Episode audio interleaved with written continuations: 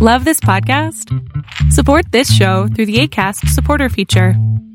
It's up to you how much you give, and there's no regular commitment. Just click the link in the show description to support now. Say hello to a new era of mental health care. Cerebral is here to help you achieve your mental wellness goals with professional therapy and medication management support. 100% online. You'll experience the all new Cerebral Way, an innovative approach to mental wellness designed around you. You'll get a personalized treatment plan from a therapist, prescriber, or both in a safe and judgment free space.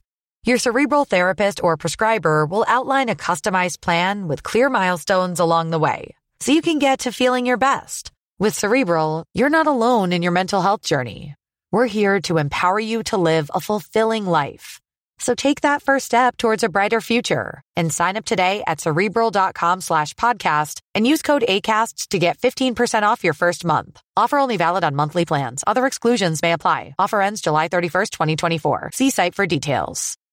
Join us today during the Jeep Celebration event. Right now, get 20% below MSRP for an average of 15178 under MSRP on the purchase of a 2023 Jeep Grand Cherokee Overland 4xE or Summit 4xE.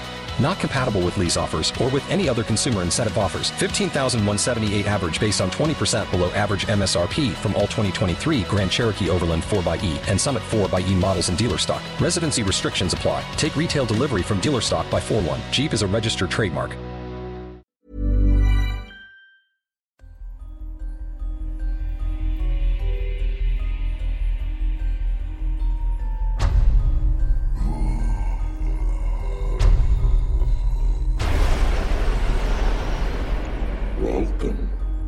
Tales to Terrify.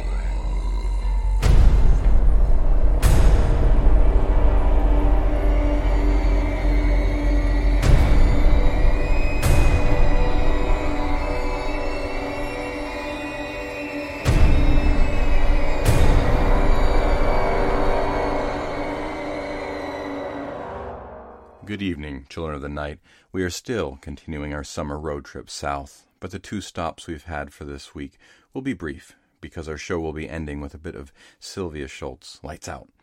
I know this is a horror podcast, but there is only so much ghost we can put in front of you in one go. The first place that we have stopped is the Droop Mountain Battlefield. Found in Pocahontas County, West Virginia, this was the site of the Battle of Droop Mountain on November 6, 1863, the largest conflict between Northern and Southern troops, which would also lead to the end of any legitimate Confederate resistance in West Virginia. The primary commanders of the force were Brigadier General John Echols for the Confederacy and Brigadier General W. W. Averell serving for the United States. The people who live in Greenbrier River Valley now will tell you that on some dark evenings at the battlefield you might see one of the soldiers, headless and glowing, walking the site of his own violent death until the end of time. Back home in Virginia, I live near lots of battlefields.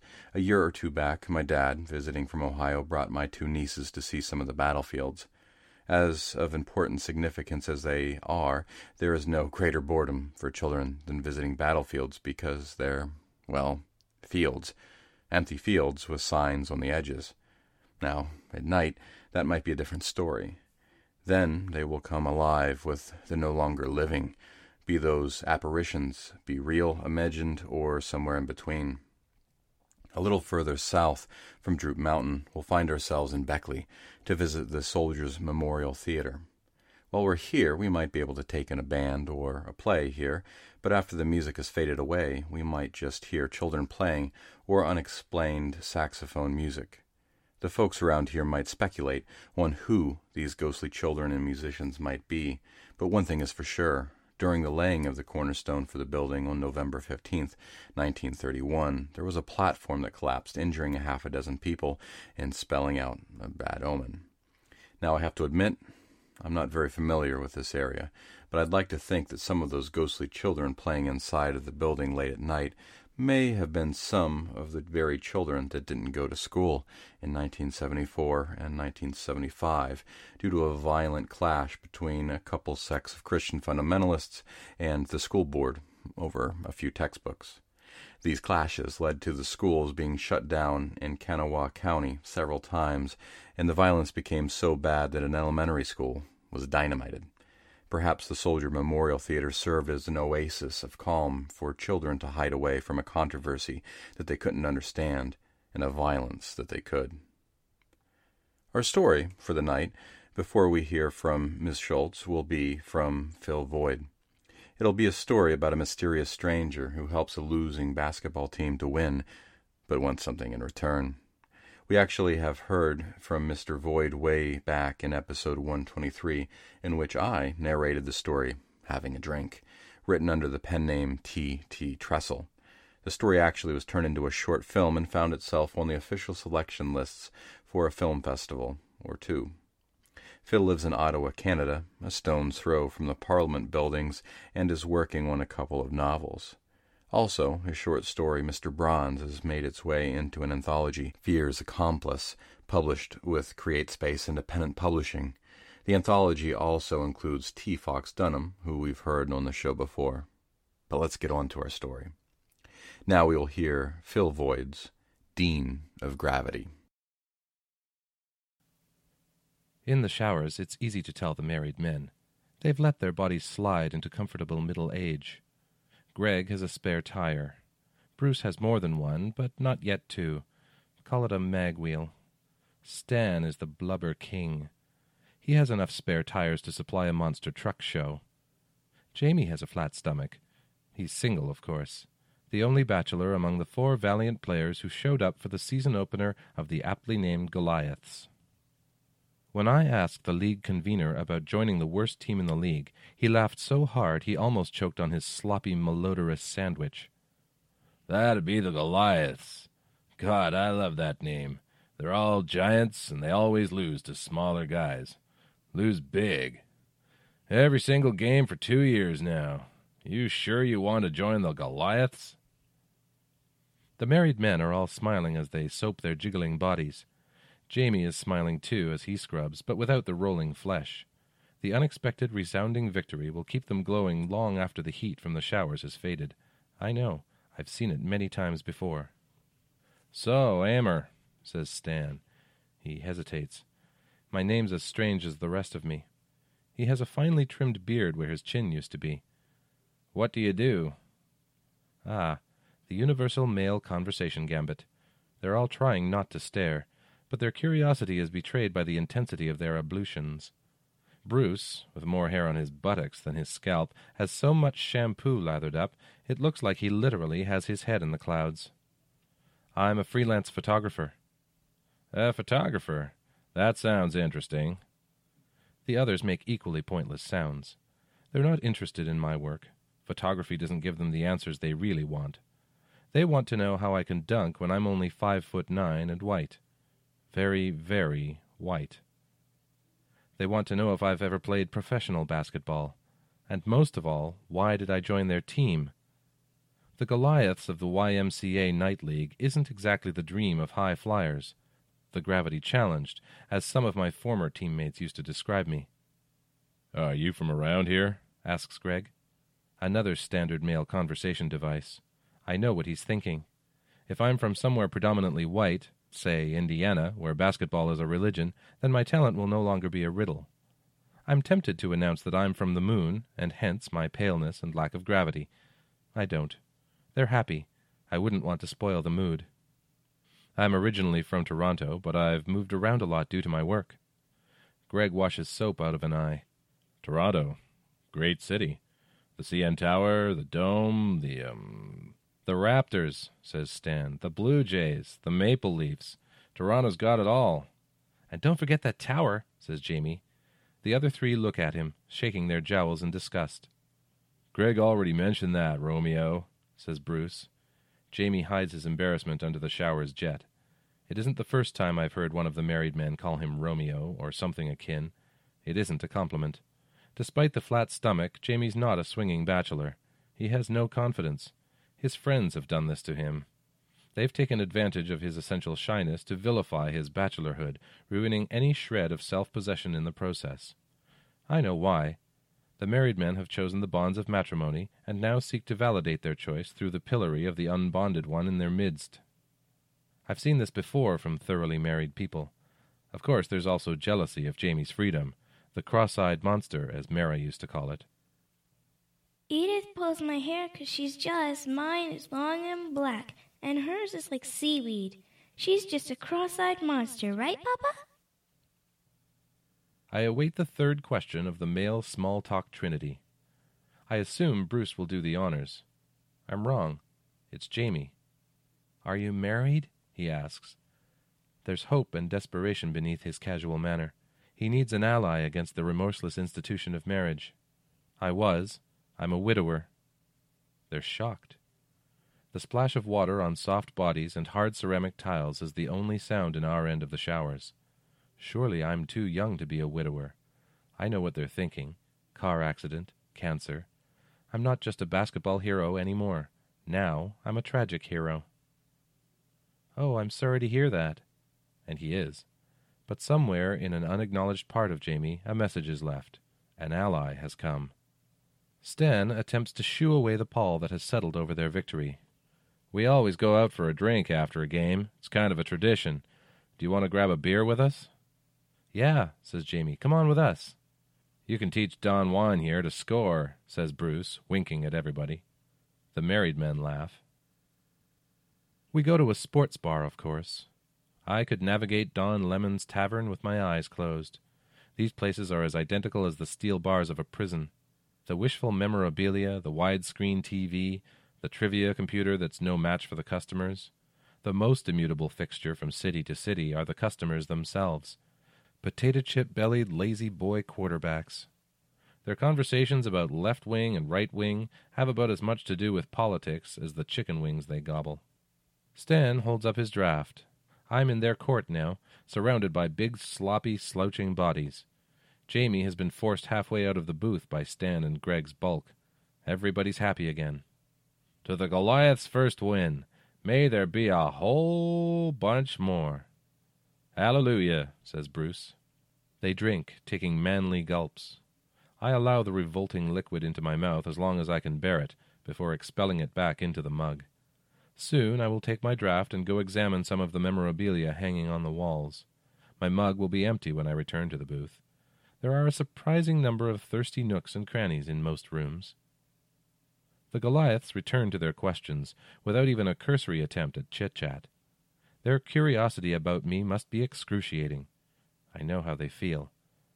The maddening incompleteness of not knowing, the impossibility of serenity, these feelings come to me every time I think of Mara.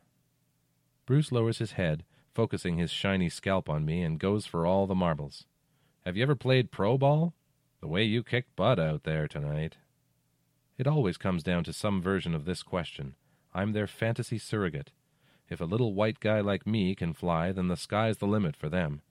They can't help imagining me, them, doing my, their, miraculous dunks on TV. Together we can make the highlight reel. I shake my head. I'm just a photographer. The last thing I want is fame and some idolatrous nickname like the ones my former teams gave me the Dean of Gravity, the Ghost of Coast, Alabaster Blaster. They're stumped. Who is this Ghost of Coast? Though they are all well over six feet, the only thing they can dunk are donuts. How do I break the law that binds them to the hardwood? You know, you should try out for the NBA. I bet you could make it, says Jamie. Man, oh man, says Stan. That one dunk of yours. You were so high you could have put the ball in with your knees. I saw that too. Jamie is getting excited. He almost slips completely off the booth's seat. How do you do it? Can you give us a training program or something? Please tell me you'll train us. He's so earnest, he reminds me of Mara. Mama told me you've changed, Papa that we can't live with you anymore. Please tell me you'll make it better. Promise me you'll make it better. You must promise me, Papa. Can you help me get rid of this? Bruce squeezes his spare mag wheel with both hands. The wife has started to bitch about it. The married men laugh. Stan and Greg start grabbing at each other's blubber. They don't want to hear about training programs. They're too comfortable. Unquestionably, they are thoroughly married men. Jamie takes a long drink, attempting to extinguish his frustration. He sets his glass down and looks at me with an almost formal sincerity. I must restrain myself from smiling. He has a foam mustache from the beer. How do you jump like that, Immer? It's like you're floating. I want to answer, I'm an unnatural, but they already look confused enough about their new teammate. Any additional bafflement might spoil the mood. Well, Pogo Man, says Bruce, are you going to let us in on your little secret? Years of practice, I say. Years and years of practice. Bruce shines his scalp at me. What do you mean, years and years? How old are you? Twenty four? Five? I'm forty. They're shocked again, but not into silence. They make loud noises of disbelief. I shrug during a lull. I'm single. Us bachelors have all the time in the world to keep ourselves in shape. Right, Jamie? That's right, Jamie laughs, inordinately pleased with his new ally. I decide it's time to end their pointless questions. No one has ever figured out why I'm the Dean of Gravity. I take the pitcher of draft and top up everybody's mug. Thankfully, the pitcher is empty before I get to mine. I indulge in my own particular small talk device. Do you have any children? I direct this towards Stan. He oozes fecundity. Jamie's pleasure at having an ally is crushed under the betrayal of my question. His ally has uttered words from the realm of marriage. Sure do. I've got three monsters, all boys. He is proud of this latter. Jamie excuses himself, avoiding my gaze, and flees the booth, stalking over to the trivia computer on the bar. That's great, I say, and mean it. I love children. Mara is a part of me. I may forget my own name when I'm ancient, but I know nothing of Mara will ever be lost. I will never censure marriage. It is the source of children. Two more and you'll have a basketball team. He gestures at Bruce and Greg. Heck, with Bruce's two boys and Greg's Larry, we've got five plus a sub. We laugh. My boy can already bounce a full size basketball, says Greg. Doctor tells me he's going to be at least six foot six. I smile and look suitably impressed. I reach into my jacket's inside pocket and bring out the gold embossed holder. Bruce whistles. Nice. Looks like an antique. I open the holder. This is my daughter. They're fascinated by the grainy black and white photograph of Mara. That photo looks sort of like an antique, too, says Stan. How'd you manage? Oh, right. He smacks his forehead. You're a photographer. Could you make one of these for my family? says Greg. Barb would love it. Of course. Stan and Bruce also want antique photographs of their families. I don't even have to ask to see their family photos. They're already digging through their wallets. Jamie sneaks a glance at me. He hasn't wiped off the foam mustache. We stay until closing time. By then, I am an honorary married man. I was especially pleased when they fell all over each other trying to be the first one to invite the Goliath's savior over for a home cooked meal. It's always a relief to get the requisite invitations out of the way. We leave the booth with much groaning and complaining about sore muscles. The big victory has caught up to their big bodies. We head over to the bar to get Jamie. I feel like I'm in the middle of a herd of elephants. I expect to see them link hands as we migrate through the tables. Jamie is still hunched in front of the trivia computer. He has gone through a tower of quarters while we discuss the joys and travails of marriage and children. Let's go, Romeo, says Bruce, unless you want to walk home. Stan leans over Jamie and punches a button on the machine. The answer's C. Percy Williams is the only Canadian who's won both the 100 and 200 meter sprints at the same Olympics. The machine chimes its approval of the answer. Stan slaps Jamie on the back. Ah, see? What did I tell you? I was going to pick C. You didn't give me a chance.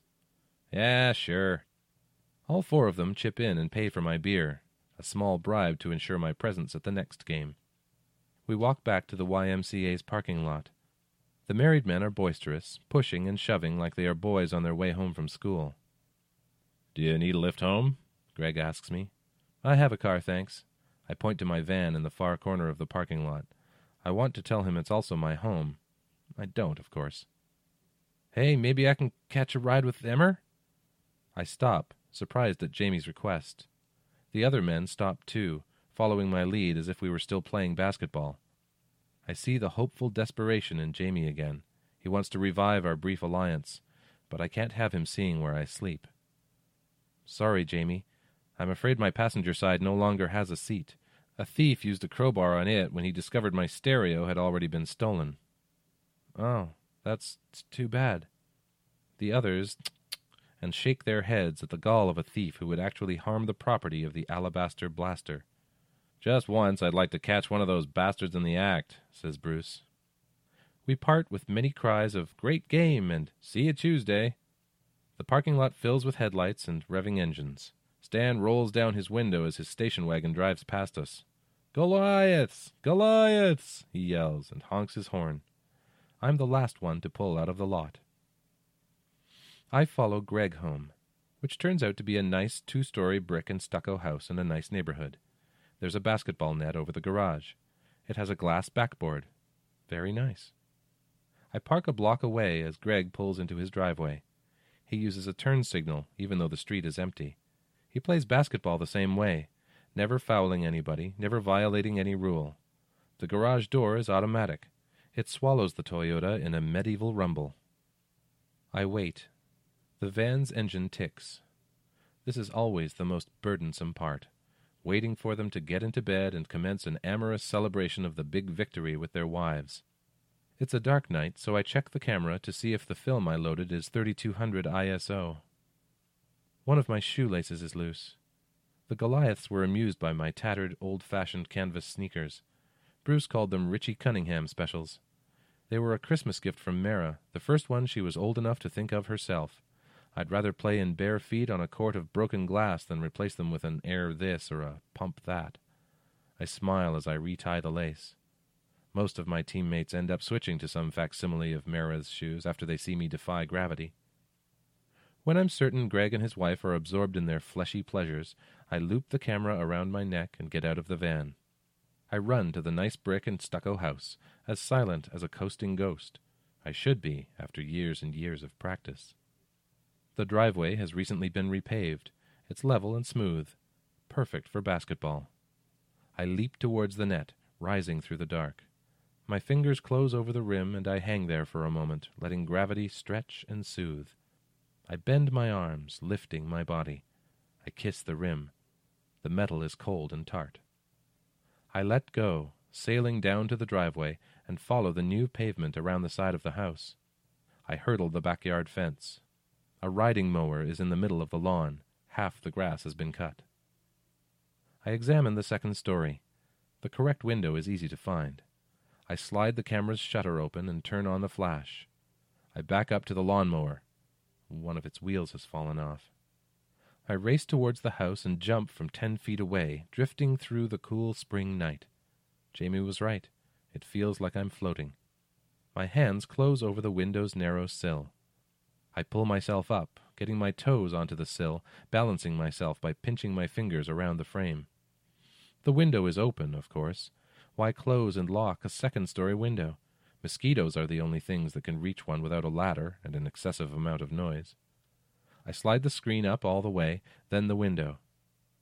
I step into the room and tense, as I always do at this point, but there is no hammering blast to swat me back out the window.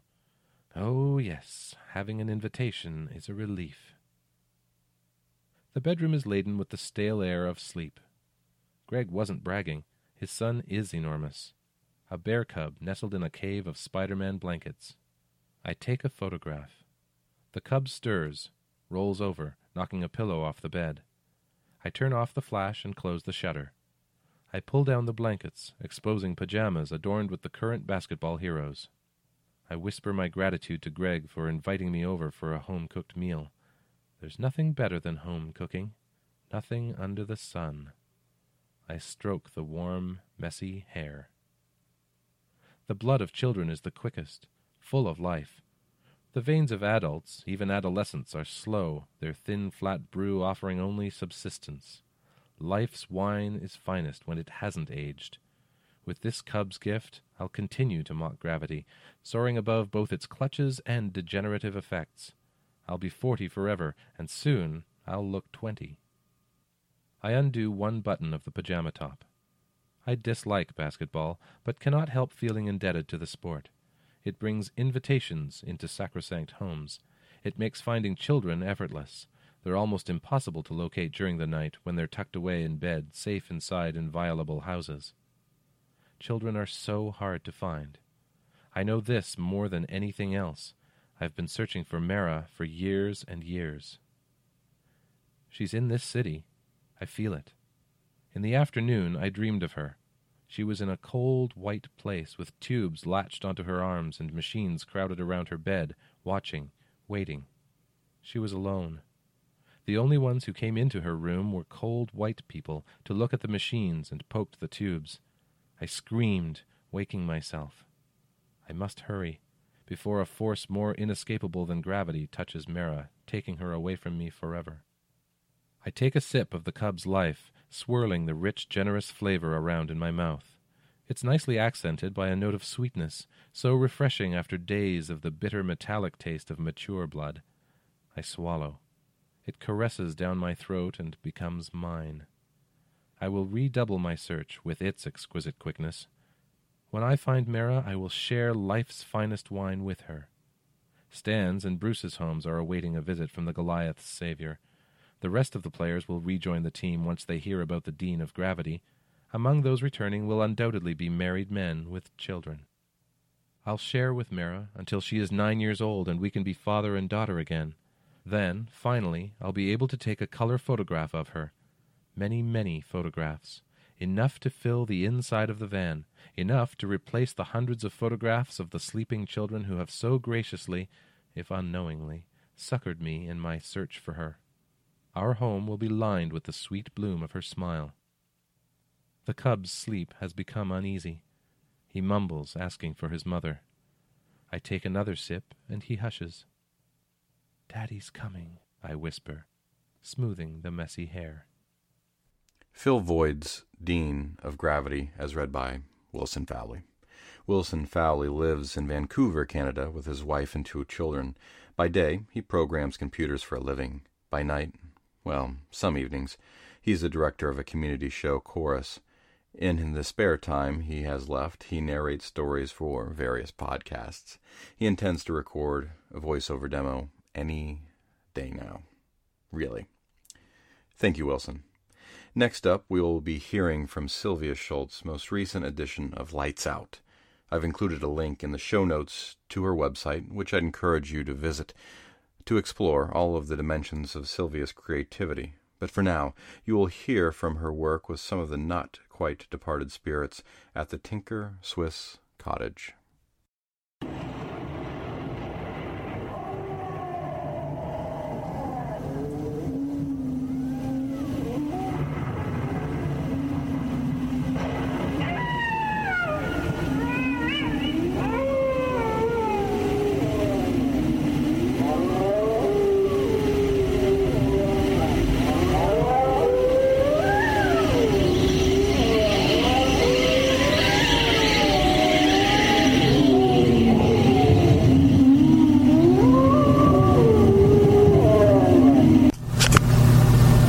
Hello, and welcome to this episode of Lights Out. I'm your hostess with the mostest ghostess, Sylvia Shults. Illinois has many historic sites that are also paranormally active. This blend of the historic and the supernatural has always intrigued me. One of these crown jewels of our state is Tinker Swiss Cottage in Rockford, Illinois. The cottage was built by Robert Tinker and is an utterly gorgeous showplace of a home nestled among the trees in a green bit of Rockford. I was privileged to give a lecture there in October 2014, and afterwards my audience and I were treated to a tour of the cottage, courtesy of Steve Literal, the cottage's caretaker, and Ashley, a tour guide. Come along with us as we wander through all three floors of this magnificent building. We'll explore both the history and the hauntings of this regal family home. Let's go. Lights out. through the whole basement already, alright, yes, you can tell. And I know I said don't sit on anything or don't touch anything. This is the only room where nothing is original to the house. That this is all hands on for our kids. When we have small school groups that come through here, they play in this room. Um, so one of the nice things about having a historic house, especially when it comes to ghosts, is the fact that everything in the house other than this room is theirs. We have their diaries, their clothing, their personal artifacts, everything that makes the house and everyone in it. We have all that stuff. So it's here. It's one thing to draw them here. Another thing is the fact that every single person who lived here, they did die in the house, along with a few extra relatives who came here too. So we have a lot of reasons for people to be here. And one of the fun things we actually got this summer is they were working on the railroad tracks over there, and they're like, "Did you get a, a groundskeeper?" And we're like, "No, we don't have a groundskeeper. We have a gardener. Have you seen him?" And they're like, "He dresses really nice. He's in a suit the whole time with a bowler hat." I'm like, "Seriously? That's awesome." So it's not uncommon for us to actually hear stories like that of apparently Robert walking around. I love hearing those. It's entertaining. So with this room, when you walk down here, um, what we've had, there's a group that comes through. It's called Ghost Head Soup. I love one guy. He looks like biker Santa Claus. You know yeah. Yeah. They're entertaining. They've been here so many times. And one thing that they found near the entrance over there is that they, they thought they heard a kid, a voice. So then they started, they went out, bought a bunch of toys, and were starting to play with them, and they, they stopped. There was nothing there. So then they went upstairs. They had a little bouncy ball that they left right near the doorway, and the ball rolled into the bedroom and stopped in there. So when they came back here, they're like, "Why is the ball in this room?" So one thing when I like watch the grade of the house when you come in here, there's no difference in elevation for a ball to roll all the way down there into the second room. So I loved hearing that part. And then one thing that they had is they had a camera crew, and they wanted it to be as authentic as possible. So they didn't hire one of their own people; they actually hired somebody who knows how to take video. And you can see them because they came in here and they moved everything out of the way, and they're playing Duck Duck Goose with this imaginary thing. And you can see the camera going up and down. You can tell he's just cracking up because of how hilarious it is. You're playing with something that's not there that might be there. Then all of a sudden you see like the camera flash around and you see it like looking around him. So he says it's something like rushed past him as he was playing. Yeah, so it's good. And the creepy thing though is that with Ghost Head Soup, they uh, he went to a conference and he was things had been acting weird at home. Like things were turning on, things were moving. So he was at a conference and there was somebody who can see the dead and he was like, "Who's the kid? Who's uh, that's that you're following or bringing with you?" He's like, "What are you talking about?" He's like, "Well, there's something that's pretending to be a kid. It's not a kid. You need to take it back to wherever you got it." So he came back here and dropped it off. So yeah, we love hearing that. And every time that he comes here, he sits in this room in the dark, waiting to find the little kid demon that he found before. Like, lovely. So the whole catch is, um, if you believe in it or don't. Actually, if you don't believe into it, please do this. Invite the little kid to go home with you. You care for it. Take it out of here. I would love that. Yeah, I don't actually believe in demon child, but it was entertaining to hear. Especially he's he's at adamant. If you've met him, which you have, they're not the they believe it, but they're not like hardcore like Yeah. you know, where they're like everything that moves is spiritual. So the fact that you have big biker Santa Claus, like They take it with a grain of salt. yeah, they do. They're really good at proving things don't exist, so the fact that he was freaked out by Demon Child is awesome. All right, we're going to go up the stairs now, and we'll head into the kitchen. The second kitchen. You're the first kitchen. Okay. Oh, actually, before we go upstairs, I forgot one last thing. The bedroom that you saw down here, this is actually Robert Tinker's bedroom. Tiny little place, isn't it? Then he moved down here um, around 1904 or something like that. That he was actually in a train accident and he lost his left ankle. So it was over there that there was actually four train, uh, four train tracks lined up. It was a switch train over there, and they were actually in the process of switching the trains over. And one of the switch cars actually hit a coal cart, and it was coming towards him. He saw it, not a big deal. He stepped on the track, fell, landed on it, couldn't get up in enough time, and the coal car grabbed him and pulled him and drug him along. Uh, when they found him, which his niece Marcia saw it, she was upstairs in the window, his field hand, everyone there, the person in the coal cart saw the whole thing. They called the fastest ambulance. It was a six horse wagon to come and take him to the hospital. As soon as he got there, the doctors were impressed. He really had a few contusions. He unfortunately lost his eye, kind of popped out, and um, his ankle. It was all gnarled because it got stuck on the track. So they chopped it off, and uh, he spent a month in the hospital recovering. When he got out of the hospital, the doctors gave him a parting gift. They're like, "Here, here's your foot. Take it home with you." So he brought it home. He gave it to his gardener, and he told the gardener, "Go bury it. Make sure it's a proper burial." So the gardener went out, dug a little hole, said a little prayer, buried the foot. Few years later, Robert's thinking that he's already in his 60s, that you know he might die at any time, and he wants both both feet in his casket. So he told the gardener, go back out and dig it up. The gardener putzed around, came back, he's like, ah, I can't find it. So he told Robert where it was buried. He dug up the entire garden two different times looking for his dead, decaying foot. Love it. The creepy thing, though, or gross thing, is that we had two of the field hands' um, grandchildren that came here, and they're like, oh yeah, he told us that he threw it into the river and how the cart just went crazy eating at it. So we're not exactly sure what happened to it. So we think that he moved down here just because it's much easier to come around the outside like we did than to try to get up and down the second floor each day. So plus that's around the time that he ended up adopting a son. So at the age of 71, being a new dad, he liked being down here. It was quiet, very peaceful. And his foot story comes into something in the future. okay. Uh, sci-fi with the sci-fi people. I forgot that. Ghost Hunters. Ghost Hunters. Like anyone. This is a bad game of charades. Words are my forte sometimes. So I forgot to mention, is that everyone? The downstairs, the one thing that they found, the door that popped open, it was right underneath the stairs there. Yeah, did anyone see it? People did. Sorry for the rest of you that didn't see it. So it popped open. We had to lock it up. Go ahead, everyone can still fit in here. We can squeeze. Um, we have a smaller group. So uh, everyone kept opening it, and it is a tiny little room under the stairs, so now it won't pop open anymore. And it's actually not uncommon when that door wasn't locked for it to just randomly pop open.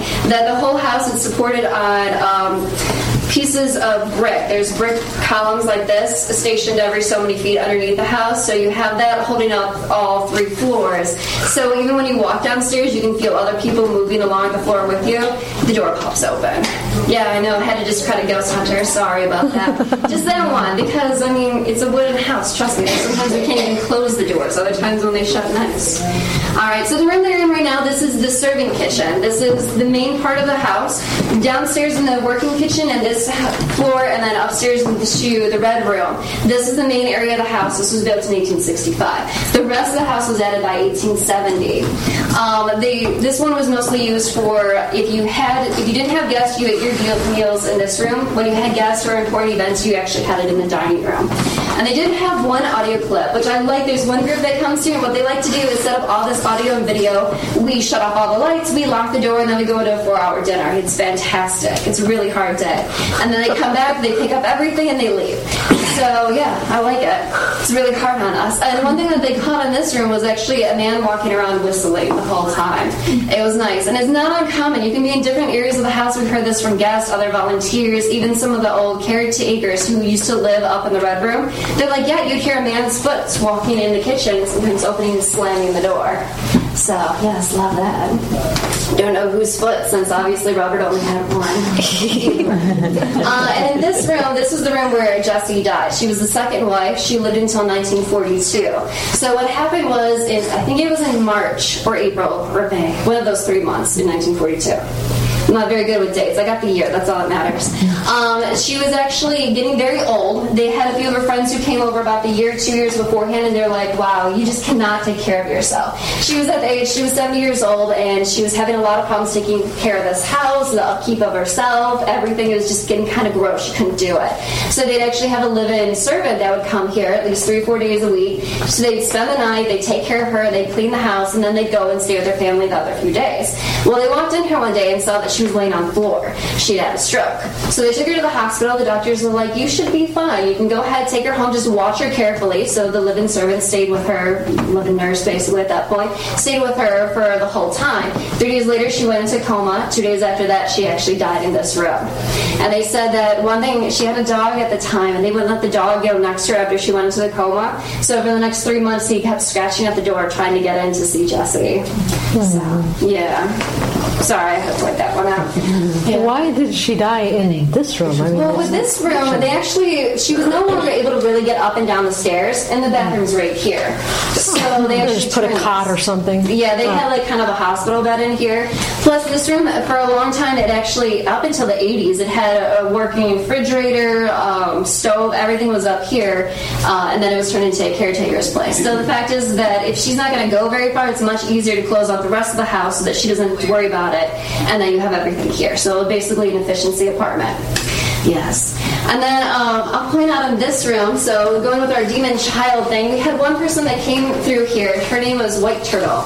Love the name, right? She That's her Native American name. Let me tell you that her family was actually from Sweden. She was a first generation American. So I don't know how she's Native American, but I loved it. so she came through here, and it's not uncommon that we will have people that come through here and they're like, I'm an investigator, I'm spiritual, give me money and I'll find something for you. And she was one of those. Yeah, but our board member, one of them thought that she was fantastic and that we should give her a try. She was creepy and weird, and I loved it with some of the stuff that she did. Uh, I'll, I'll tell you in different rooms. Some people I believe are authentic. She was not. She was hilarious though. So in this room, one thing that she does is she likes to commune with the spirits. So she's like, I'm feeling them. I'm feeling them. And she seriously stand like that for a few minutes, and I'm like, mm, you okay? okay. And she's like, I just closed your demon portal.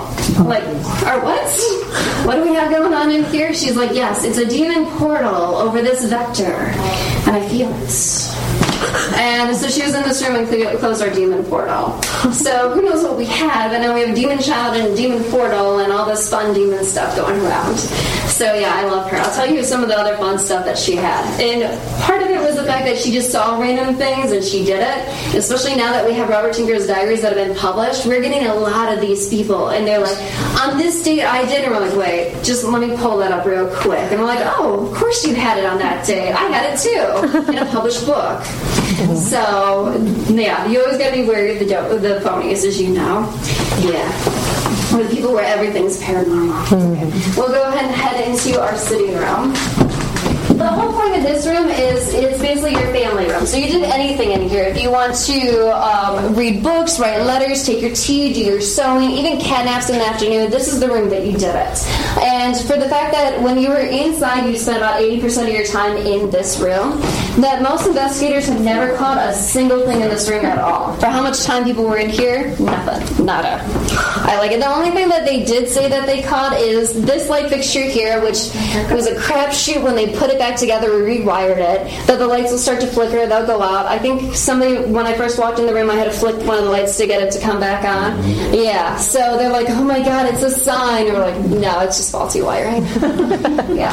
So a few things in this room, though, uh, that we do have. Um, if you see where the wall paint and the ceiling paint ends and kind of where this thicker dark line is, that this was originally the size of the room.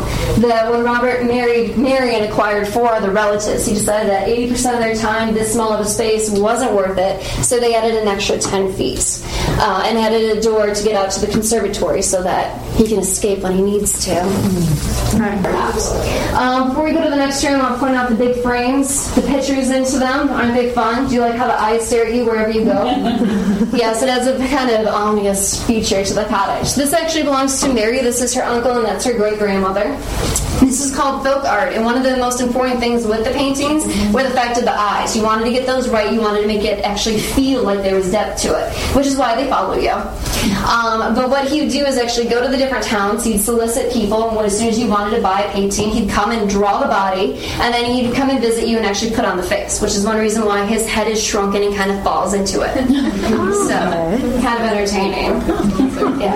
And then we do have some pictures of Mary. This is about when she was 60, 70. It's not a morning picture. And then we have Robert when he's older. So this is usually the image of the guy that everyone says that they see is him walking around in a nice suit with a little bowler hat on throughout the cottage and the grounds.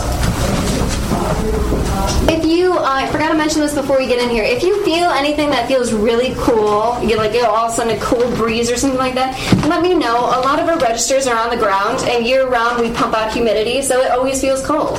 We've had a lot of people that are like, no, seriously, it's cold right here, and we're like, yes, it should be down. and if you smell different scents, let me know. We do have scents in the house. It's the idea that if you activate everything, then you're more likely to remember different things. So you smell apple pie or cigars. I can tell you which rooms those should be in.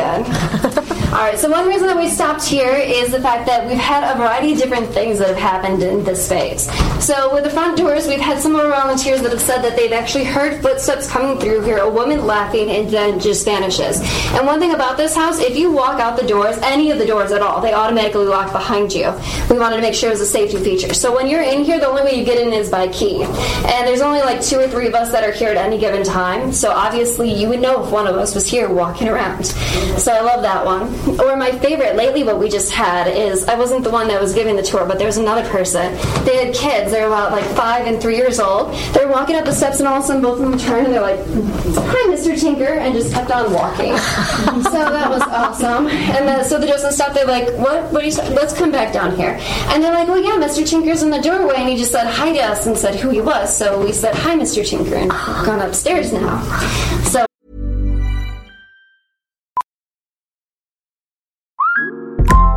Listen up. I won't sugarcoat it. This is the longest cold, flu, and allergy season we've ever seen, but we're not alone. We've got Instacart. Sure, you may be a coughing snot faucet who just wants mommy, but you're not giving up! Not when cold medicine, fragrant herbal teas, and honey shaped like bears can be delivered through Instacart in as fast as 30 minutes! Now let's go win the sick playoffs! Daddy, I just want my soup. Oh, sorry, Sport. App says it'll be here in, in a few minutes. Hm, Instacart for the win. I love that. I love the kids. They creep me out all the time. All right, and then um, upstairs, the red room that you can see at the very top of the stairs, that's actually the caretaker's quarters. But from about the um, 50s on, they had a lot of problems with people either trying to break in here or do something. So they wanted to make sure that somebody was living on site, especially to maintain the old house. And every single time that they had some, the, the people weren't exactly the best caretakers in the world. Like, there was one wife who thought it would be fantastic to put on all the Victorian clothes. So she put on the she had on the little corset, she was reaching over to put on the, the um, the blouse and she felt something kick her in the butt and throw her into the pile of clothes. yes. I like that. And they actually had one caretaker that was here. He was walking downstairs. He saw this black shadow come through here. It walked into that room. He went upstairs, packed up his bag, left a forwarding message, and never came back again.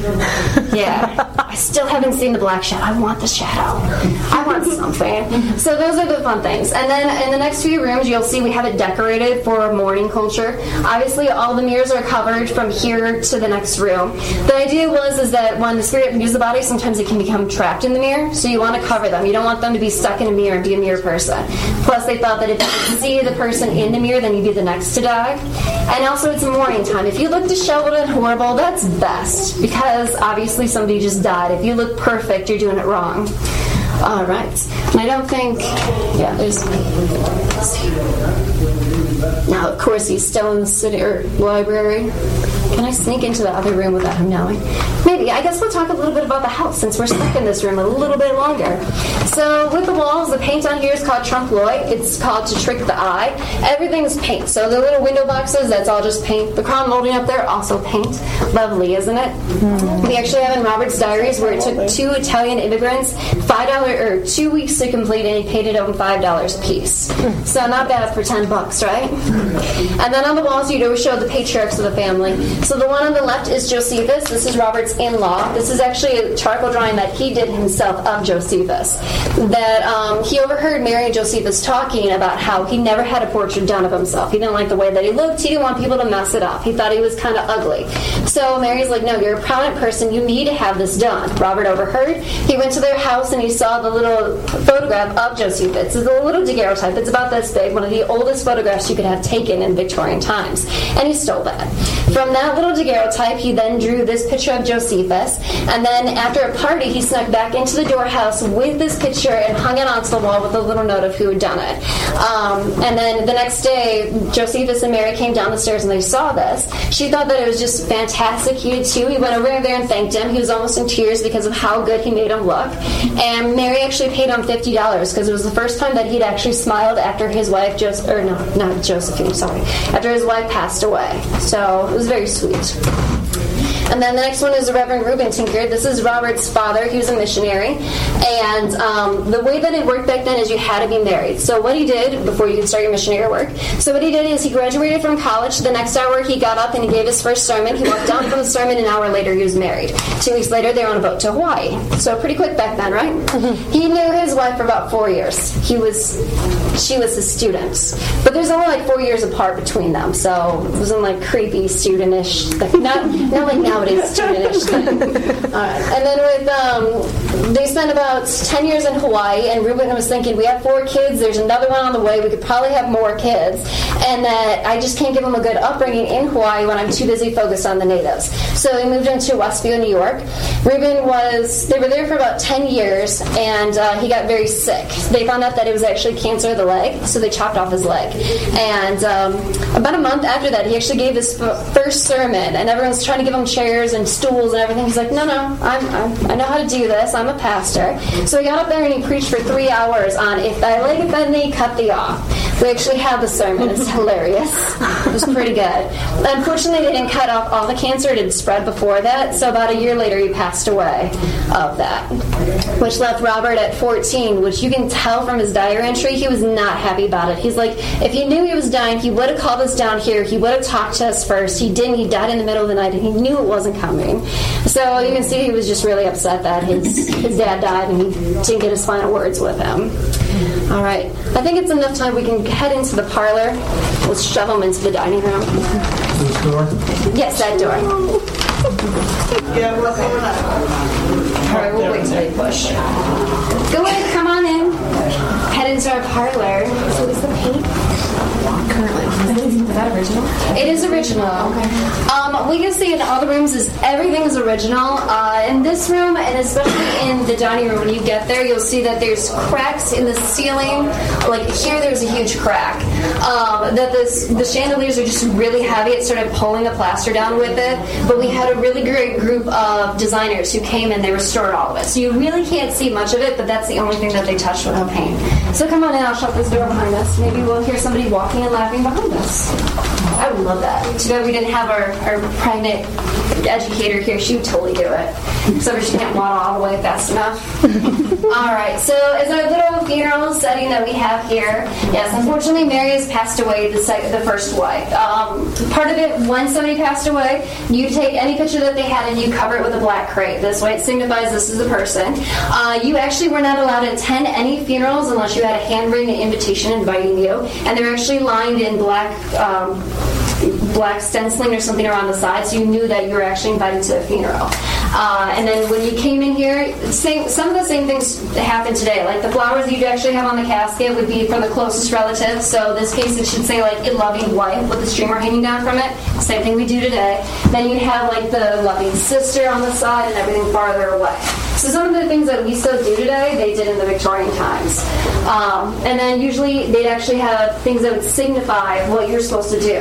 So like if um, they have wreaths that they put outside and some other things, and the coloring signified something. So a whole black wreath, that actually meant that somebody of older age passed away.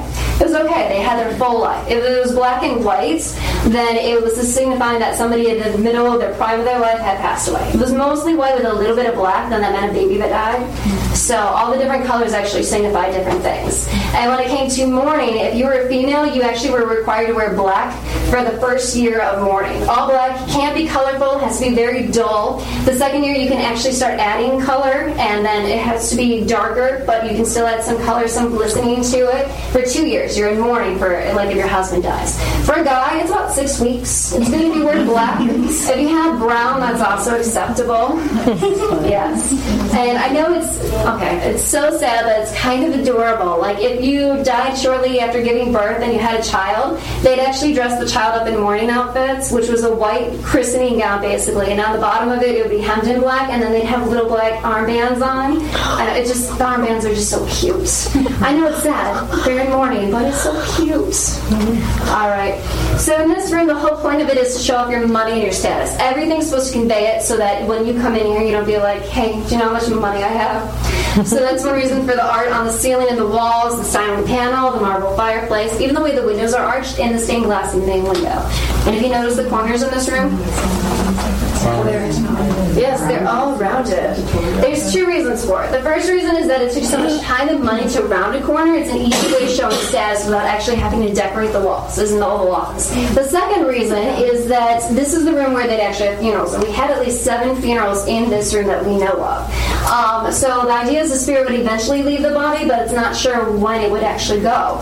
So they'd actually, when it left, it would be bouncing around because it's scared, it doesn't know what's going on, and it's trying to find a hiding spot. So it would into the walls, and then obviously there is no corner, so it would keep bouncing until it finally leaves and hopefully goes somewhere else.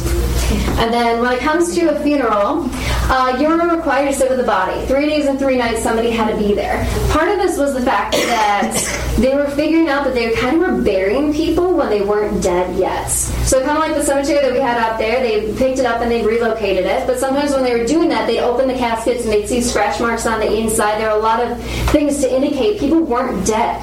So you sit there and you watch it. So like if Brandy was in there, and you're like, oh shoot, she flipped over. Let's get her out before she realized we're going to bury her. yeah. So that was kind of common. The whole dead ringer, that whole concept came from the Victorian times. They'd actually tie a little string to your finger. They'd cut a hole through the casket and it would be on top of the ground. So then there'd be a little ringer attached to it. And this way, if you woke up in the coffin, in the ground, you'd start flailing around because you're freaked out. And the little bell would go. So the person who's in the graveyard would actually see the bell, like going back and forth and like, quick, I gotta go grab my shovel before they run out of air. So, yeah, exciting, right? My favorite story that I heard of is during the Revolutionary War, there was one American who was kidnapped. Can't remember his name, very prominent citizen. And he was held in the Tower of London. When he was over there, his biggest fear was actually of having his head chopped off, uh, to be expected. I mean, it's the Tower of London. And then he he was finally released. They wanted to be really nice to him because they're like, if we lose the revolution, then we don't want this American to be mad at us. We want some type of good connection with Americans.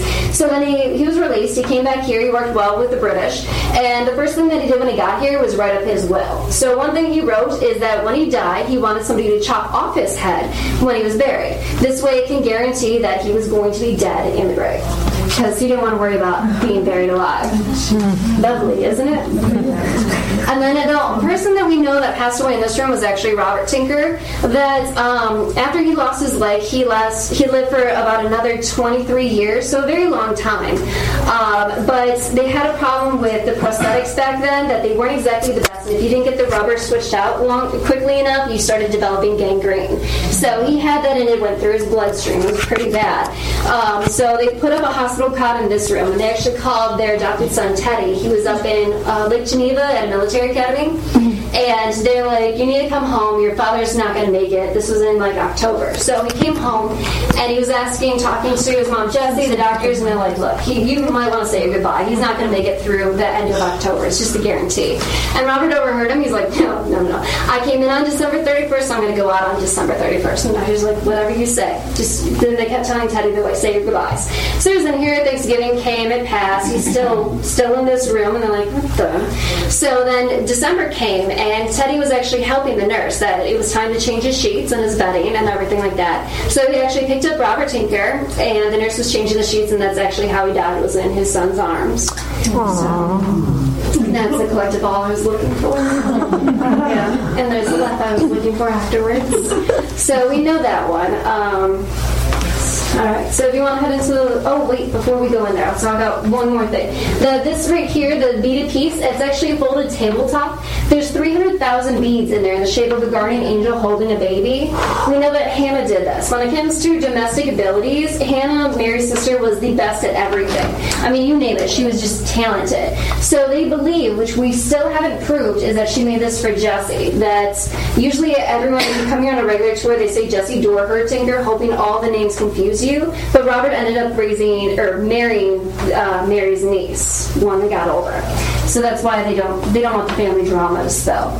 Uh, but when she was married to Mr. Guy, I heard there's a rumor going around that she actually had a baby son that died shortly after birth, and that Hannah wanted to make a memory, a token for him. So that's why they had the guardian angel holding the baby. For him. All right. So let's head into. Oh. You guys like this room? Best room in the house. If you've ever been here, oh, that door can stay open so then she can hear. Um, if you've ever been here, this is the room that you remember because who doesn't like it? If you look at the floor and the balcony and the ceiling, do you like how this looks like an octagon shaped room? It's actually a square. Everything is were designed to give it an illusion of eight sides, even though there are only four in this room. And the beautiful spiral staircase. This is actually one piece of walnut that was burned and steamed over an inch a day for two and a half years to get it into this beautiful spiral shape. And uh, this is actually the second attempt. After the first year on the first attempt, it didn't go right. They they had to start over. And then with each step from top to bottom, it's carved. It's the same design, but each one would have taken about a month to do. And the way that they would have done it is basically it's a jigs, uh, stationary bike with a jigsaw on top. The faster you pedal, the quicker it cuts, and that's how you would have made this. So it really was a labor of love. And then in this room, the whole point is to show off how worldly and educated you are. That's uh, that's the whole point of this. So on each side of the guest orbs, there's two different images. Everyone's different. There's Cleopatra, Da Vinci, King Henry VIII, some of the famous painters during the Renaissance. On the far wall, these are famous painters during the Renaissance and some of the famous paintings. In our library, there's about a thousand books, even though there are about three three thousand total for the collection. And with this group, when it comes to the paranormal, that um, they've caught a few audio clips of it sounds like a girl that says, "I don't like trains. Trains bring death," and they hear it over and over again, and it's great because it was actually Steve and the lady, and they're upstairs, and she's like, "Do you realize every single time a train comes by in this room that it just feels different? It's it has like this pressure to it." And he's over here, it's like, mm-hmm, mm-hmm. it was also like three o'clock in the morning. He really didn't care what was going on as long as they were getting ready to leave. And then they went back and listened to the tape, and that's what they heard in the background is I don't like trains, trains bring death. So when it comes to the trains and the trains bring death, that, that window up there was actually the one that Marsha was looking at when her Uncle Robert actually fell and slipped and was run over by the train tracks. Um, we also know that right outside with the trains over there, after the First World War, that the Spanish influenza hit, and it hit Rockford pretty hard. There are about 50,000 people that the city lost, and yeah, so it was pretty bad. And the fact that the train station was here, they would actually line up bodies. I guess it was so bad, like if you had a cold garage, they just stacked people in there until they could deal with it, just because how bad it was. And so over there, they'd actually have caskets lined up with markers onto them if you were supposed to go east or west, north or south. And that just happened for weeks upon weeks of these bodies sitting out there. so somebody saying they don't like trains, trains bring death, obviously you got that. And then onto all the wood beams around the room. Beautiful art detail, isn't it? These actually came from the inside of passenger train cars. When they were decommissioned, Robert and his field hand actually went there and ripped out all of these panels and stuck them in here. So it was kind of a going green initiative before it became popular. But the, the problem with it, though, is the only real reasons why they decommissioned passenger train cars is usually if they had some accident. And usually when there was an accident, that usually meant somebody died. So there you go. Few reasons why trains bring death. And one thing that I do like, actually kind of hate, we had one investigator that came in here, and what he likes to do is he makes people angry. He believes that the angrier their spirits are, the more they're going to interact, and then that's great because you get something. So what he did for everything is he put little pennies all over the place, and the idea is that when they get angry, they'll throw a penny because it's it's not a lot of energy to move it, and it's just enough that you'll be able to notice if something goes or rolls around. So he's in here and he's yelling about uh, you know Jessie and Mary and the first and second wives and their husbands and all this other stuff and trying to pin different people against each other. So then you'd hear a bunch of knocking upstairs in the red room, which is one room we just had restored. And then everyone would run up there because obviously it's a small investigation. Everyone wants to be where the action is. and then they go up there and he'd do the same thing, and then and then they hear things knocking around down here. So he'd run down here. And then it kept happening, and about after half an hour, he's like, you know what? They're just too stupid. They don't know how to do anything like this. We should just go. And and that's actually when they say a penny flew off and hit him. So love that. And if you guys want to leave pennies around, I find them. I find them when I clean, and I found so many in the past few years. I like it, and I fly them off. I'm like, oh, somebody listened to that story and put out a penny. so yeah. Otherwise, they don't really move. I don't think. Okay, so ready to go into our library, or sorry, we're in the library, into our dining room? Okay. So you clean this? Yeah, unfortunately, How I'm. much work is that? That's gotta be a ton of work. I don't have to vacuum and mop, but I have to dust. Yeah, it's a lot of being the curator is every month I get to dust everything. So everyone just pretend it looks very clean. And like if you come during a general tour, you actually get information about the family stuff like that. I don't talk too much about the family on paranormal. I kind of assume that if you want to know about the lace and the table, which is weird, or about the paintings, you'll come back on a regular tour. So in this room, they haven't had a lot that have happened. The only thing that they did do, though, is they have a seance party in here, and they actually brought a Ouija board. It's exciting. Yes, you're like, Ugh. I don't like the whole idea of Ouija boards. Not very much. So they actually uh, recorded it, and you can actually watch it on YouTube if you want. When I saw that, I'm like, no, no, no, no. We're done. So we actually got a band put on that. Yes. So yeah, that made me happy just a little bit. So in this room, there isn't so much that has really happened. Um, Box elder bugs flying around. All right. So one thing we'll talk about in this room is some of the, the Victorian paranormal. What, so usually when it became popular, you'd like to go there and you'd actually ask about the different people that have died, of course. And some of the tricks that they'd actually do, especially they'd like to do it in dining rooms, is they'd actually built in a fake wall so they'd have somebody hiding behind there. And this way they'd hear knocks on different walls because it's just the like skinny little kid that's going around pounding when it says cue. Certain words would be the cue. Or my favorite is they'd actually cut holes in the table and have like candles set up so that when it's your turn or something, they'd actually have a person under the table that would grab the, the candle wick from it and pull it out. So it's not their candle. Obviously, the ghost was here to speak to you. So obviously, these kind of things people kept coming back to again and again because stuff happens every single time. Or some of the good ones would actually send private investigators to follow you around and get some information about your family, about the history that you had, so that when you came there, you knew that this person actually had details on you. So a lot of the things were is that people didn't like that, especially some police, some investigators, because they didn't think it was fair. You're tricking people that just want to see their family again. So they weren't exactly very pleased. Uh, but it is highly entertaining. I would love the snuff candle. That was, when I heard about that, I'm like, yes. so, or they'd have stuff that would be like pins. So, like, if you were behind the wall, there'd actually be like a book, and you'd actually hit a lever, and then the book would fly off. So things are soaring across the room, you name it. Very terrifying. I mean, it's better than a haunted house. Obviously, it is a haunted house. The one thing I'll point out, did anyone ever hear the Winchester House? yes, good. I got a few of these. For those that don't know, the Winchester wife was so upset and afraid that her husband created the Winchester rifle. And she believed that anyone who died by that rifle could come back and haunt her and, I don't know, possibly kill her, I guess, something like that. Yeah, so she built this house, and the whole idea is that it's illusion. So there are doors that go nowhere, there's stuff that lead nowhere. It's just it's this fun, weird house where you get stuck in different areas. And it's to trick the spirits, because apparently we aren't very smart when we die. So our house, we have one fake area. It's that door right there. You can open it, you can head outside if you want. The catch is that you're on the second floor right now, so there's a good drop. Yes, lovely, isn't it? Um, so that's one of those catches. The idea is that the spirit would drop, it would fall out of that door because it can't see that there's nowhere else to go. And then it can't flow like Casper, and it doesn't know any other ways to get back inside the house. So you rid yourself of some spirits by opening the door. Yeah, great, right? Again, we're really dumb when we die. We don't, know about windows or other doors. We're just we're still trying to get into that door. Yeah. I guess um, there's one culture that I love the best. That when we die, they actually bury you into the forest and they mark an X above your tree, obviously to signify the grave. But every few feet, they'll write another X on another tree. And they'll do this all the way around in a circle. The idea is when the spirit would come up, would see the X, it knows that it's trying to find its way home. So it would keep going to the next tree, find another X, and keep going until it continues that circle for all of existence. Because it doesn't realize it's just in a giant circle. Again, so when we die, we become pretty dumb. All right. Then let's see now. Do we? Oh, no. I don't know if we have any more white turtle stories other than. All right. Yeah, there we go. We had one where she came in. So I'll point out these dishes here. You can see every single one is different. There's 300 in this set. It's the first set between John and Mary Manny. So Robert's first wife before she married him. And everything is different except for a single pink rose. It's her favorite flower. Even in the parlor, there's a bunch of roses that does a border in there. That's also because that's what she wanted. He put geometric designs up. She's like, no, I got the cash. You change it. So he did. And uh, when White Turtle came in here, she like interrupted the one person who was giving to her. She's like, I got something to say.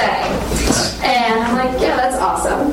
So she's standing there. She's like, Mary's favorite flowers are daffodils. At that time, we had a huge bunch of them growing in front of the house. Makes sense, right? And so we're like, yeah, even the painting in there, the one with the crepe on, she surrounded her by roses, most of them pink, her favorite colors. Go White Turtle. yeah.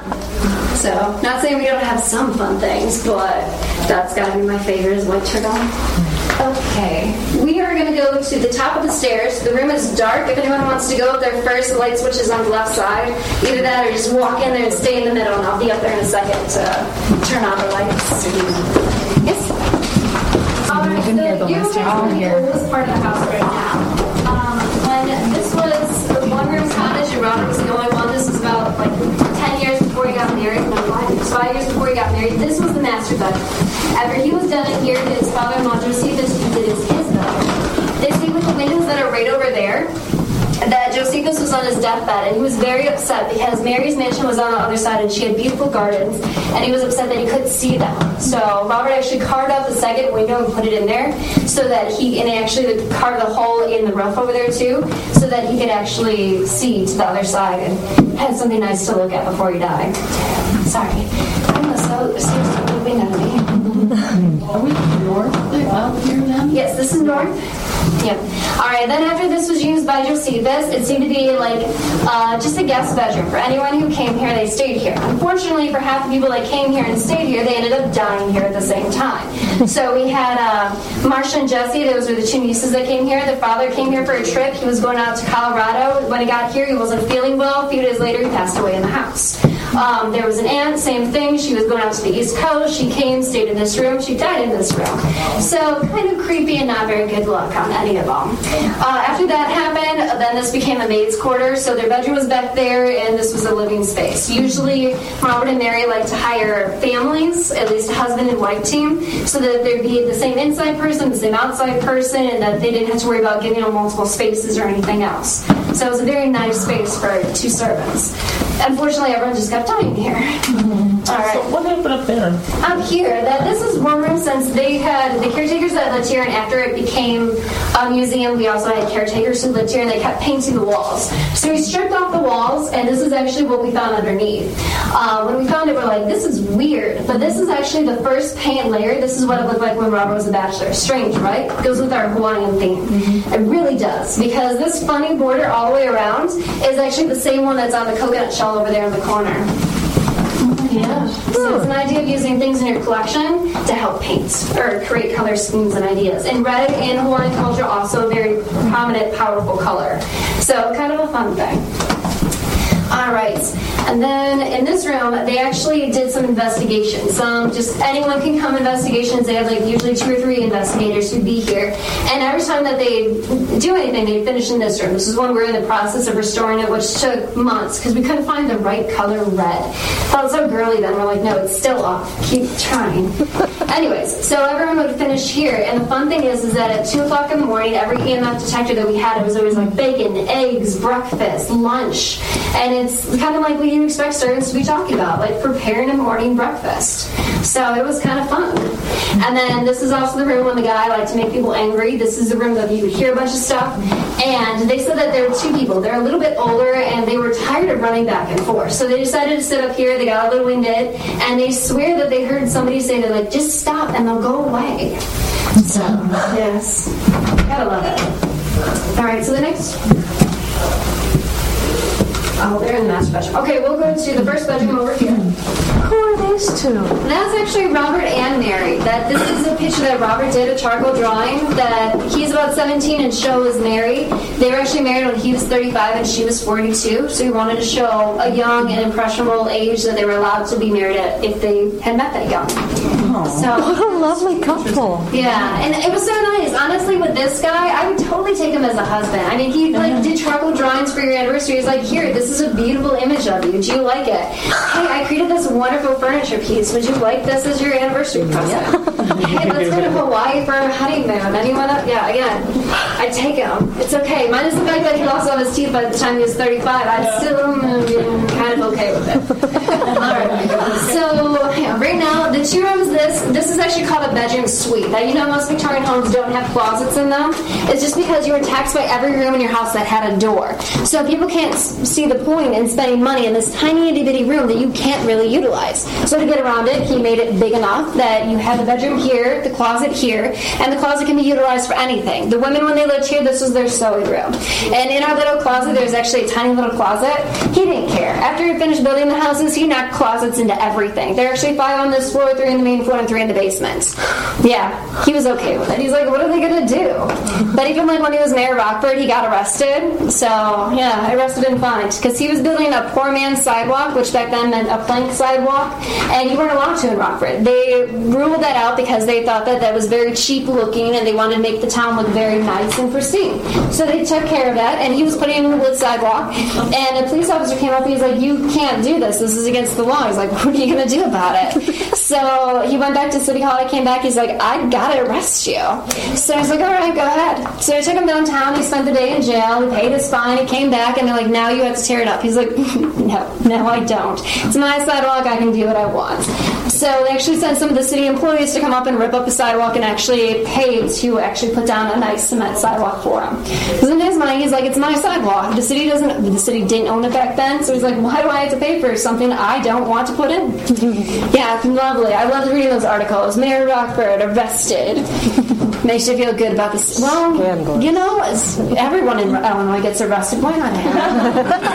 All right, so with the, the little sewing room here, one thing about the group that like to put the audio recorders and leave for a few hours, then in this room they caught something. They said that it sounded like a woman was in here and she was sewing. You can hear at the beginning of the clip where people are coming into the house, and uh, you can hear them downstairs. They're talking. They're like, "Well, where are the light switches?" So we know that they're right downstairs because everything's on a timer down there. And you can hear the song up here, and it was kind of fun. Is that there was this lady who came to the paranormal tour, and we played the clips for her that time. Unfortunately, the group went under, and they took all their clips, and they refused to let us use them now. Yay, sucks. Anyways, so and the lady's like, I know that song. My mom used to sing it to me all the time when I was a kid. It was apparently an Irish lullaby, so that somebody was up here singing. Nice, right? I like that. All right. Other than that, they really haven't caught much in there. This is actually Mary's bedroom. We call it that. Obviously, we don't know who spent which time where, but we're pretty sure that this was Mary's bedroom, especially when she died. That she was about 72 years old, and for the last 20, 30 years of her life, she was really sick all the time. We're not sure what it was, or if you're just like, I don't feel well, I just want to stay in bed today type sickness. But in all of Robert Tinker's diaries, she's like, Mary's sick in bed again.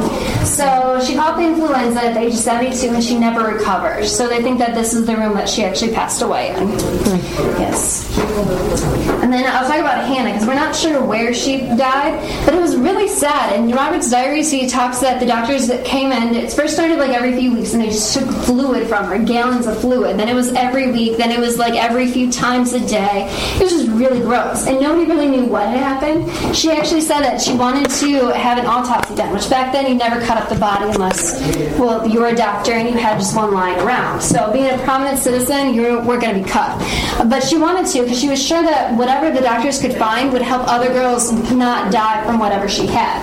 Um, from the diaries and the medical examiner's report, it sounds like she had stage four breast cancer, and that's actually how she passed away. So, kind of sad. So we are still stuck in here.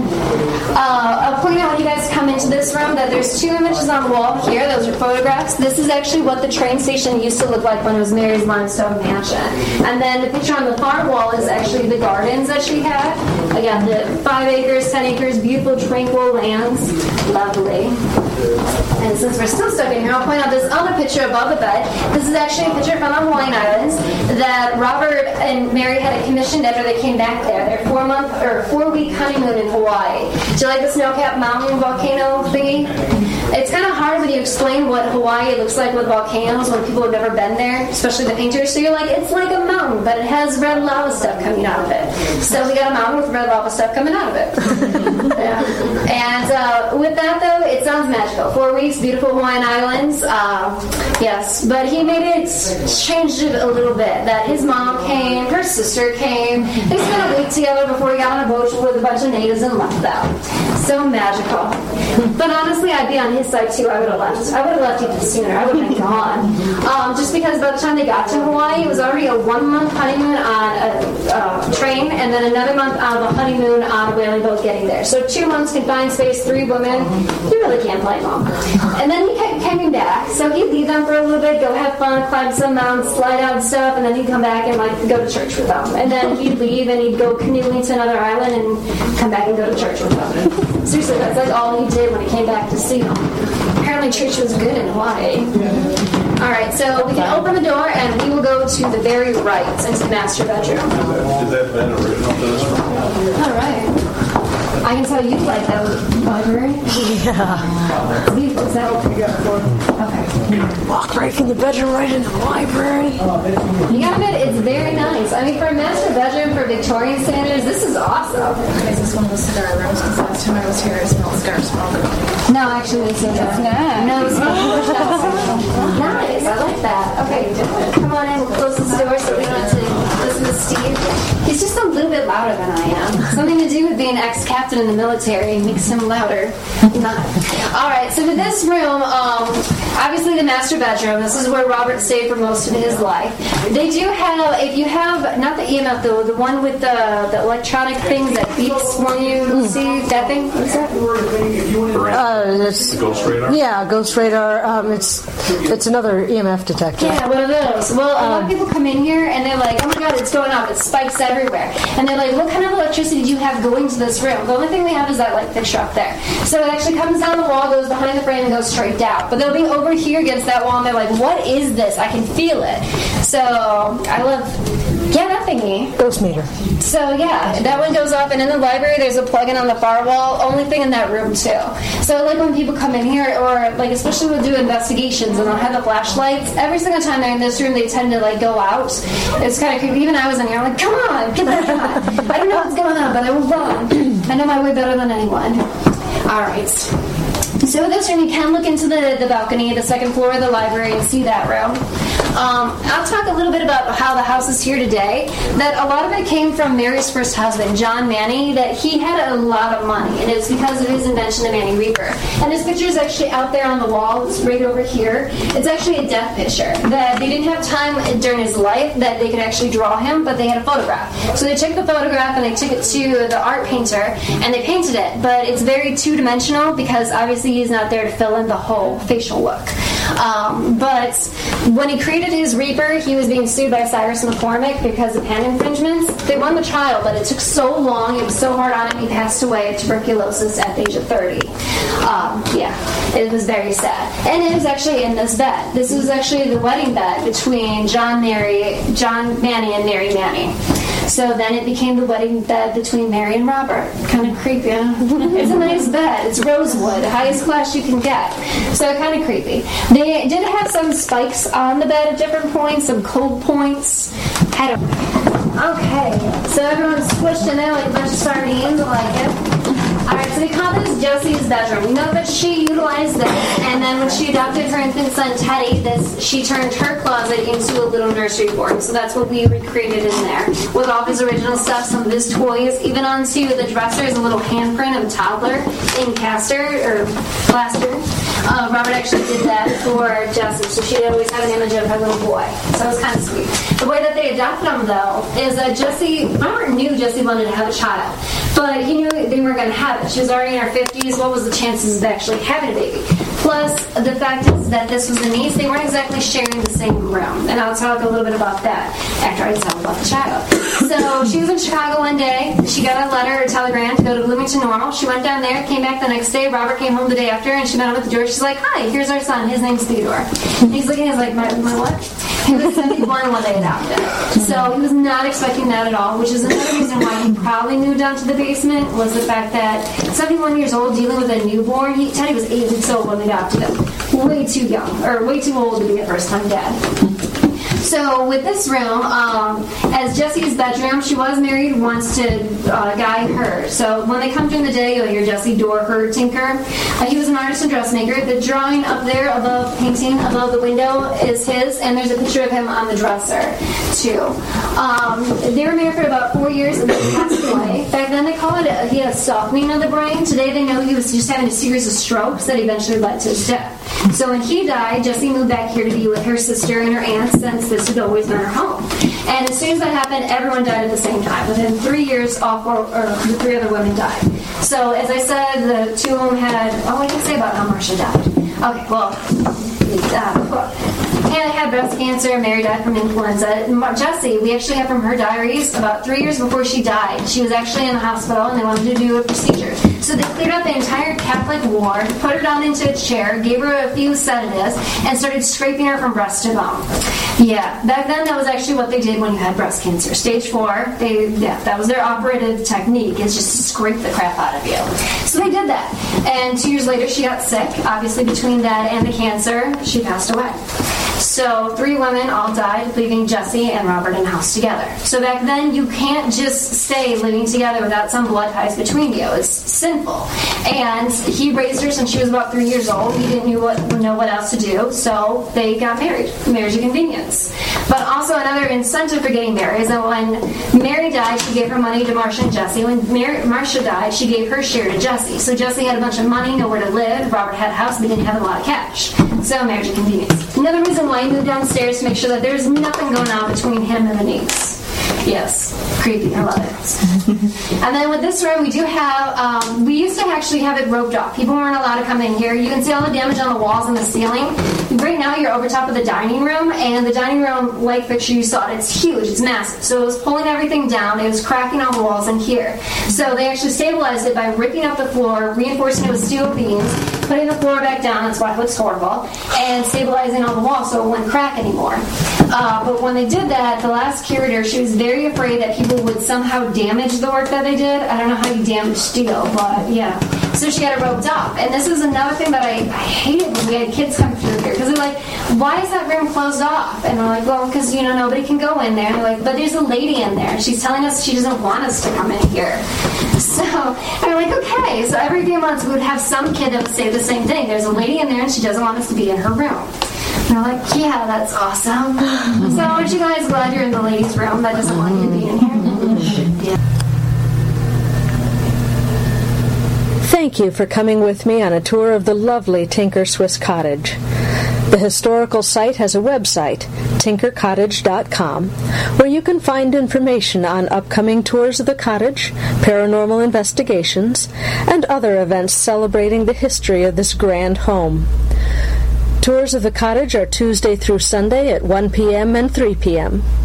Tinker Swiss Cottage is located at 411 Kent Street in Rockford, and the management can be reached at 815 964 2424 or by email at info at tinkercottage.com. And if you run into Steve or Ashley, tell them Sylvia Shults sent you and says hi. I have a treat for you in the next show. My latest book, Hunting Demons, came out in late August. While doing research for the book, I ended up with several hours worth of recorded interviews with Linda, the woman whose story is told in the second half of the book. I invite you to come with me and listen to Linda tell her own t- terrifying story of demonic attachment the next time we go lights out.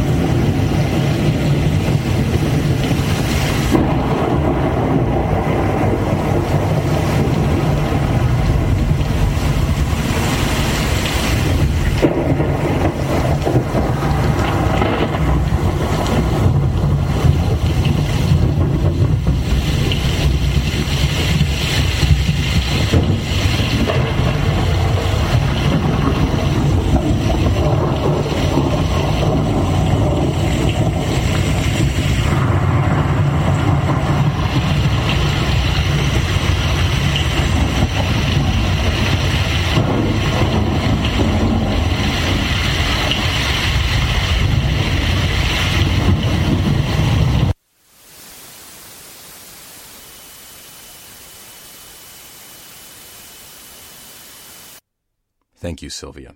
That will be our show for the night. Join us again next week for another episode of Tales to Terrify.